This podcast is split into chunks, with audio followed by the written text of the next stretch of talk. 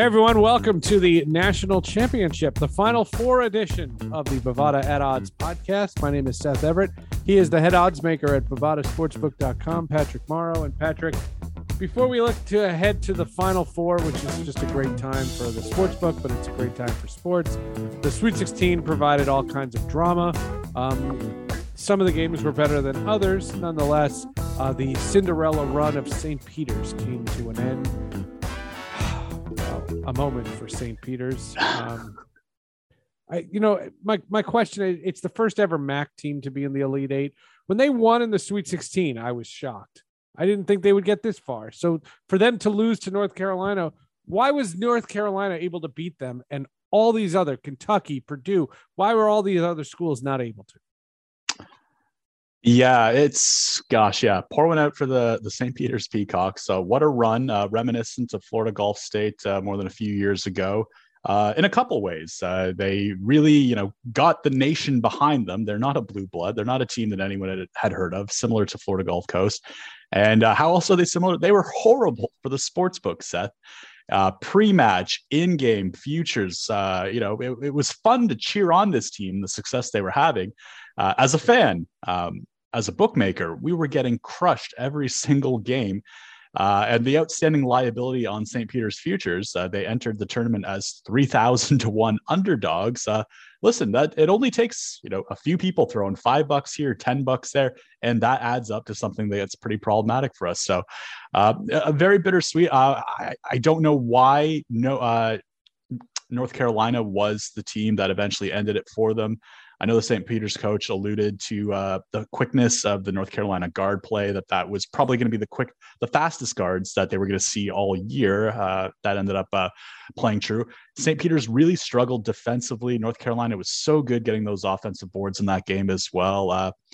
College basketball, like so many other sports, it's not just efficiency ratings. It's not just, who's the best shooters. It's matchups. And unfortunately, St. Peter's finally, ran into just the worst outcome, the worst matchup in that UNC team. Again, a great run. I'm glad that I don't have to keep explaining to my bosses why we've lost, hundreds of thousands of dollars on a team that, again, so many of us hadn't heard of prior to this tournament. But that is the magic of the tourney. And now we are left with four absolute blue bloods. It's going to be a fantastic, Saturday and Monday in New Orleans. I can't wait to get into it. Before we get into the matchups themselves, it's a luck of the draw that Duke is going to play North Carolina. Is that attractive from an odds making standpoint? Like, does the gambling pick up because they're rivals? I would hate to watch the NLCS, or I'm using a baseball analogy. I don't want to see the Dodgers play the Giants. I don't want to see the Red Sox play the Yankees. They play each other enough. Duke, North Carolina, that's on in my house all the time, Duke, Carolina. It's why I couldn't stand that Syracuse went to the ACC. I'm nauseated by Duke and North Carolina. That's the big hook. Is that more appealing? I'm not saying reseed. I'm not saying change anything. It's just so happens that's what it was. But you have the opportunity. If I could take the four schools, I would have Duke play somebody and I would have North Carolina play somebody. And if they both win in the national championship, then you play each other. I mean, yeah, it'd be perfect if you could get a Duke UNC final, but to counter your baseball analogy, these teams don't really play each other in conference as much as you see, one regular season series between the Yankees and the Red Sox is more than UNC and Duke will play each other in a year. They split a home and home with each other. They just get the two games. So unless they meet up in the ACC tourney, that would be the only other opportunity for them to cross paths like this. And the NCAA tourney is set up to try and ensure that conferences or teams from the same conferences don't bump into each other as much for the very reasons that you just laid out. They really don't want to see, Kansas play Texas in the first round because they played each other in the regular season. But the ACC stood really strong. They had three teams going into the regional final. And listen, if it's Coach K's last year, if it's North Carolina and Duke, it's going to take an obscene amount of betting handle on this game set. The interest is going to be incredibly high. Duke UNC regular season, I think, was also the most expensive professional or amateur basketball ticket in North American history, that last regular season game, because we all assumed that, again, with the nature of the NCAA tourney, that they wouldn't cross paths again. The tourney is built so that it's incredibly unlikely for them to cross paths like this. I am curious to see what those ticket prices are in New Orleans. They do have a lot more seats to fill out. They're playing at the Superdome, or is it still the Superdome? The Mercedes-Benz Superdome. It's so hard to keep up with the naming rights, but they're playing in this massive stadium now, so there's gonna be a lot more tickets to sell. So I don't think it's going to surpass the average ticket price of that last regular season game, but I think the hype for it's still there. I think it's going to be massive. I think that's the game to watch for. Nothing against Kansas, nothing against Villanova. No, I it's not, it's that's the other one. Like, again, are people rooting for Villanova? It's the other thing about college basketball that I don't get is, okay, so like you're a fan of a Big East school, right? Like, let's just, for sake of the argument, let's use Seton Hall. Why would I want Villanova to win? I play against them. I've seen them. That doesn't do anything for me. Yeah, I mean, listen, this is tricky as a Canadian, right? Because none of these schools are going to be my alma mater. I don't have any allegiances to any of them. Generally speaking, my favorite schools are the ones that I have a futures ticket on. And in the past, I've been fortunate enough to have a couple Villanova futures tickets when they've gone all the way and cut down the nets at the end. So, you know, historically, they mean something. Historically, Kansas and Bill Self mean something.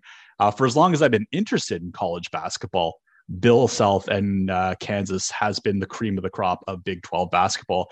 So I think seeing these teams that, you know, whether you like them or not, I think you can respect them. I think if you're Seton Hall, you know, maybe you're tuning into that game just to aggressively root against Villanova, to see Villanova's, you know, hearts being crushed in a Final Four game like this. So there's a lot of different angles to consume this. I don't personally recommend hate watching, but I get it. I get it that it's absolutely can be, you know, beneficial or entertaining to drink up those tears of your enemies if you see them come so close but fail. And I say that knowing, I say that as a Toronto Maple Leafs fan living in Montreal, that boy, do they quite enjoy to see us fail. All right, let's start off with the game that everybody's talking about, the two rivalries. It could be Mike Krzyzewski's last game in Duke's last ever home game in the Krzyzewski regime. North Carolina upset Duke. That's how they got to the seeding that they got because of that massive, massive game. On the last game at Cameron Indoor Stadium. So now they play each other again in the Final Four. Kind of poetic. There's no secret about that. What's your breakdown here? Tell me the latest odds on Duke and North Carolina. Seth, I love when I can place odds for an event like this late in the tournament, and we have these blue bloods, because what's so tough to line at Bovada is when you have a team like St. Peter's, who no one's ever heard of, or, you know, another mid-major team, you know, where you're going to get a lot of that pre-match action, or what we call retail or public action. When you have North Carolina versus Duke, you have massive fan bases, you have massive name recognition, and it doesn't immediately stand out who the recreational player is going to gravitate towards. You have Duke, you have North Carolina, everyone knows these teams. So as a result, it's no surprise that looking at the current odds, the action is split pretty 50-50. As for the odds themselves, Duke is currently a 4-point favorite at this one. They are minus 185 on the money line. And again, that action is very, very split between these two teams. You know, North Carolina beat them in the regular season finale, as you said. Duke is playing really, really good of late. They were kind of iffy to finish the season in ACC play, but they're looking really, really good in this tournament. There's the emotional factor there of, can Coach K finish his career with a win, which would be, say what you will about the guy, there's no better way to go out. It's going to be absolutely fantastic. Looking in at that over-under, Seth, it's currently sitting at 151 at Bovada, one of the highest ones at the tournament. It's going to be fantastic. Nothing against Kansas Villanova, but it is the game to watch. The other game on Saturday from the Caesars Superdome, Kansas and Villanova. Again, Kansas, the only top seed to go to the Final Four. Villanova, no slouch. A lot of people thought they could be a one seed. This is a great team against a great team. I've seen Villanova up close and personal. I haven't seen Kansas nearly as much. but Kansas during this tournament has been dominant. Yeah, a fantastic matchup here, Seth. Unfortunately for Villanova, they will be coming to this one shorthanded as, junior guard Justin Moore did suffer a right Achilles tendon tear in the regional finals. Why this hurts Villanova so much is that they're not a team with a lot of depth. They generally speaking only run 6, maybe 7 players out each game. You're not talking about a lot of rotation. You're not talking about a matchup, in and out. They love the guys that they have, and they roll with them pretty hard. So for a Villanova team that already plays with a very, very short bench, they are super in tough at this one, Seth. Looking at the current odds at Bovada, Kansas is a 4-point favorite, and there's far more of a disparity in this game than the Duke UNC. Yeah, Kansas 4.5 point favorite at Bovada. And we're seeing about 80% of all betting action on Kansas in this one. The bettors are loving them on the spread. They're loving Kansas on the money line at minus 200. And what a contrast, right? I got to watch this Kansas team in Chicago last weekend, and Bill Self and that team, they can roll out everybody. They have so much depth on that bench. They can, if their stars aren't firing on all cylinders, they've got so many different players to lean on that will certainly give them an advantage. Credit to Villanova. They do a really good job of staying out of foul trouble, which you have to do when you have a very short bench. But Kansas is so big and has so much physicality to their game that you have to worry that if they're able to get that basket penetration and get to the line, Villanova might find themselves in some trouble in the second half. Over-under in this one, Seth, is sitting much lower, only 133, and pretty split action there. But overwhelmingly, the public is loving Kansas at Bovada. I don't know about you. I just hope they're great games. That's all I hope for. Give me some great games. To tell you the truth, I'm not clamoring for this stuff. It's, it's weird. The baseball season was delayed by a week. So usually this coincides with the same weekend, but not to be this week. You'll get the center stage. You'll have, plenty of eyeballs watching. Just do your best and entertain. Give me 5 minutes to go, second half, not to know who the winner is. It's the same with college football as well. As, they're young adults, but they're kids. They're kids out there. You see the emotions from them out there. You saw so many tears over the weekend, which poor Mrs. Morrow doesn't like to see that. She's very much of the opinion, why can't they all win? I go, well, it wouldn't be a competition if that was the case. But, it's seeing how much it means to these kids, the vast majority of these kids, this weekend notwithstanding, because Kansas, Duke, UNC, they are basketball factories. But the vast majority of kids in this tournament will not be playing in the NBA. Some of them maybe will have a cup of coffee in Europe.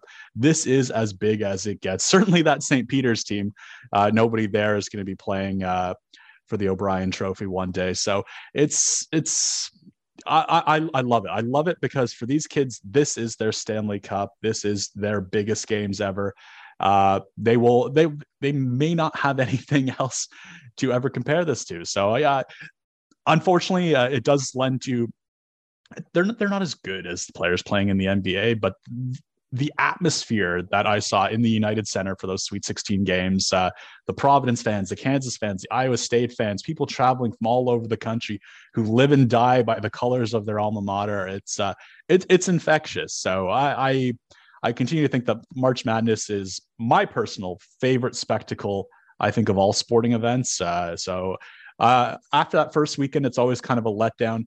I got to say, though, I hate this trend in recent years, Seth, of playing the national championship game and the Final Four in these massive football stadiums. It feels so hollow. The fans are so far back from the action.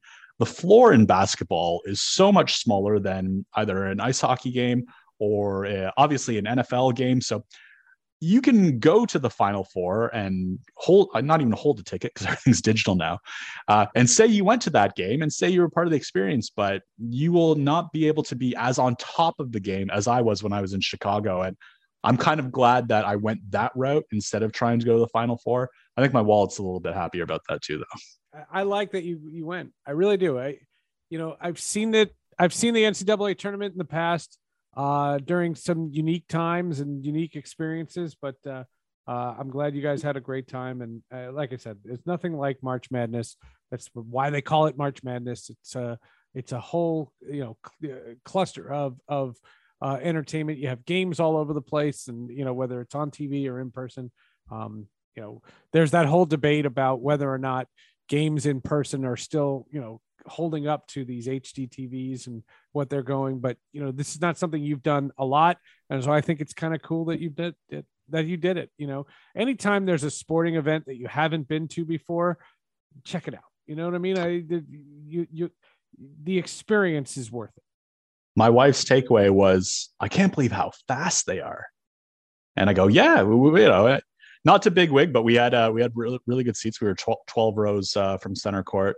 And she's like, I can't believe how quick the decision-making they have to make is. And I think that's one thing that does get a little bit lost. And, you know, I'm staring at a very lovely TV right now that I'll be watching, you know, 99% of my sporting events on throughout the year. But yeah, I do feel like I lose that a little bit, but it was such an incredible experience. And yeah, now I get to look forward to MLB spring training baseball betting. Well, next week. Listen, you got the NBA playoffs coming soon. You have the hockey playoffs coming soon. Hell yes. Those are going to be good. We'll enjoy that. Your team's actually in it, so we'll follow the travails. The Premier League's coming down to the final home stretch. There's lots of stuff going on. Liverpool's still in the Champions League. They're still in it. Yep. I'm going to pay. I'm going to be in the UK for the first leg of the semifinals if they get there, and wow. So we got to see what draw they get, because if they get the first leg, I'll be in the UK for it. If they get the second leg of that, then I'll be out. So if they get the first leg, I will be paying an arm and a leg to go back up to Anfield just to see Champions League semifinal up there. So the timing worked out. And I will say, as you're just an unabashed, over-the-top Liverpool fan, seeing anything at Anfield is better than on TV. It is an event. Well, it's a cool, you know, thing. And that probably would be the only thing that I haven't done ever that I really, really want to see. You know, I've covered Super Bowls. I've covered the NBA finals. I've covered the Stanley Cup finals. I've covered a dozen World Series. You know, I've covered a bunch of those things. I've never been to a Premier League game, and I don't think it's a soccer game. I've been to an MLS game. Mm-hmm. And it's different. I've said this before. It's not to put down one to raise another. You know, it's not that. It's the Premier League is the epitome of the sport. Just like in Japan, they don't pretend that the Japan Baseball League is the major leagues. They don't. Mm. You know what I'm saying? That's not how it works. The English Premier League is the ultimate league. If you are a soccer player in Africa, in any African country, if you are good enough, you want to be signed by a Premier League team. That's it.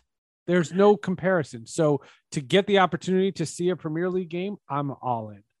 I watched these games this year because of subscribing to Peacock and doing all those things. I have loved every second of this. I think the difference is the way, part of the difference as well is also the way these towns or cities, you know, if you are in London, you don't have a London basketball team. You don't have a London hockey team that you're rallying on. In Toronto, listen, the Toronto FC has a great following, but we also have the Raptors. We got the Blue Jays. We got the Leafs.